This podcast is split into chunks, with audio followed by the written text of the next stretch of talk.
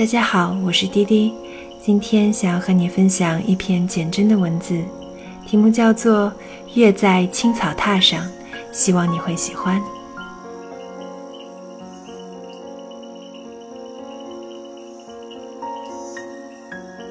月在青草榻上，简真。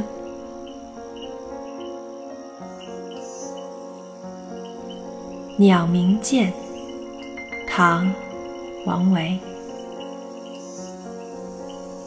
人闲桂花落，夜静春山空。月出惊山鸟，时鸣春涧中。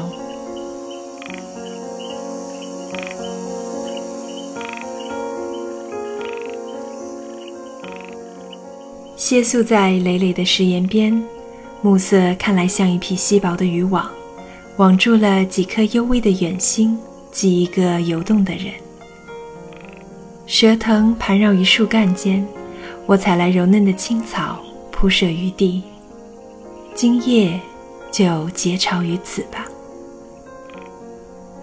白日里拾阶而上，几经蜿蜒，倒也看出这山的走势。山势如一条游龙，峦与峦结合，又相互推动。我藏身的这山便被另一座更丰厚的大山所环抱，形成转弯的姿态。两山之间的空隙就由瀑布来弥补。我必须登临得更高，才能亲闻出瀑的呼啸。此时，在我不远之处，只是化身为山涧而已。也许明晨唤我醒来的。会是涧水那温柔的女声吧？那么，晨间两位换衣的姑娘也与我共饮一条水了。山底的村落已到吹灯时刻，他们已将心事折叠了，连同今日的衣裳放进柜子里吧。村落在我眼下已被深蓝的夜色拥抱着，偶有孤灯缓缓前进。那该是迟归的夜行者。他以为自己醉夜了，怎能测知还有更夜的人正目送他回归？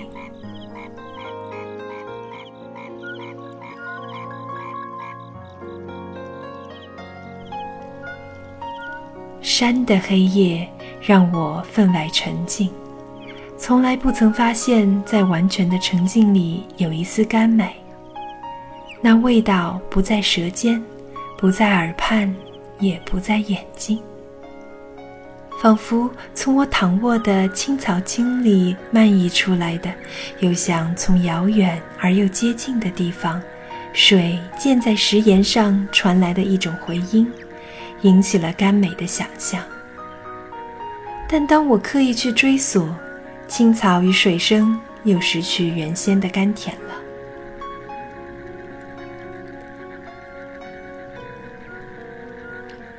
我被自己欺蒙了吧？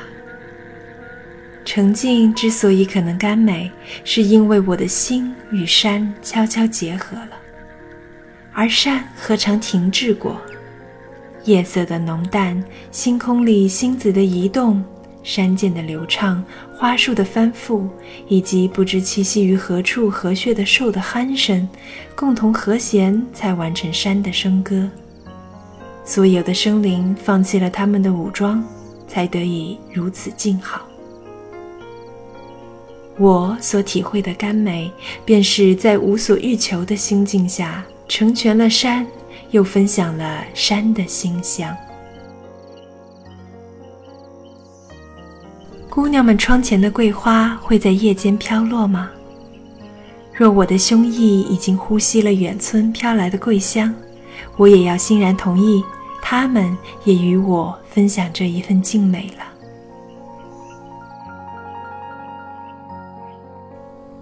至于迟来的月与惊呼的鸟啼，就让山涧安抚他们吧。山的笙歌不押韵，更能容纳弦外之音。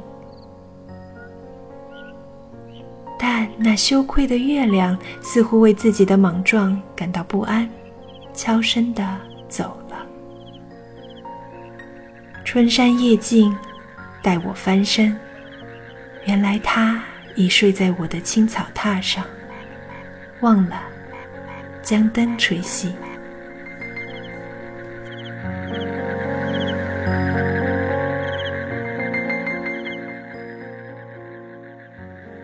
好了，今天的散文就和你分享到这里，也希望你喜欢这篇来自简真的文字。我是滴滴，我们下期节目再见。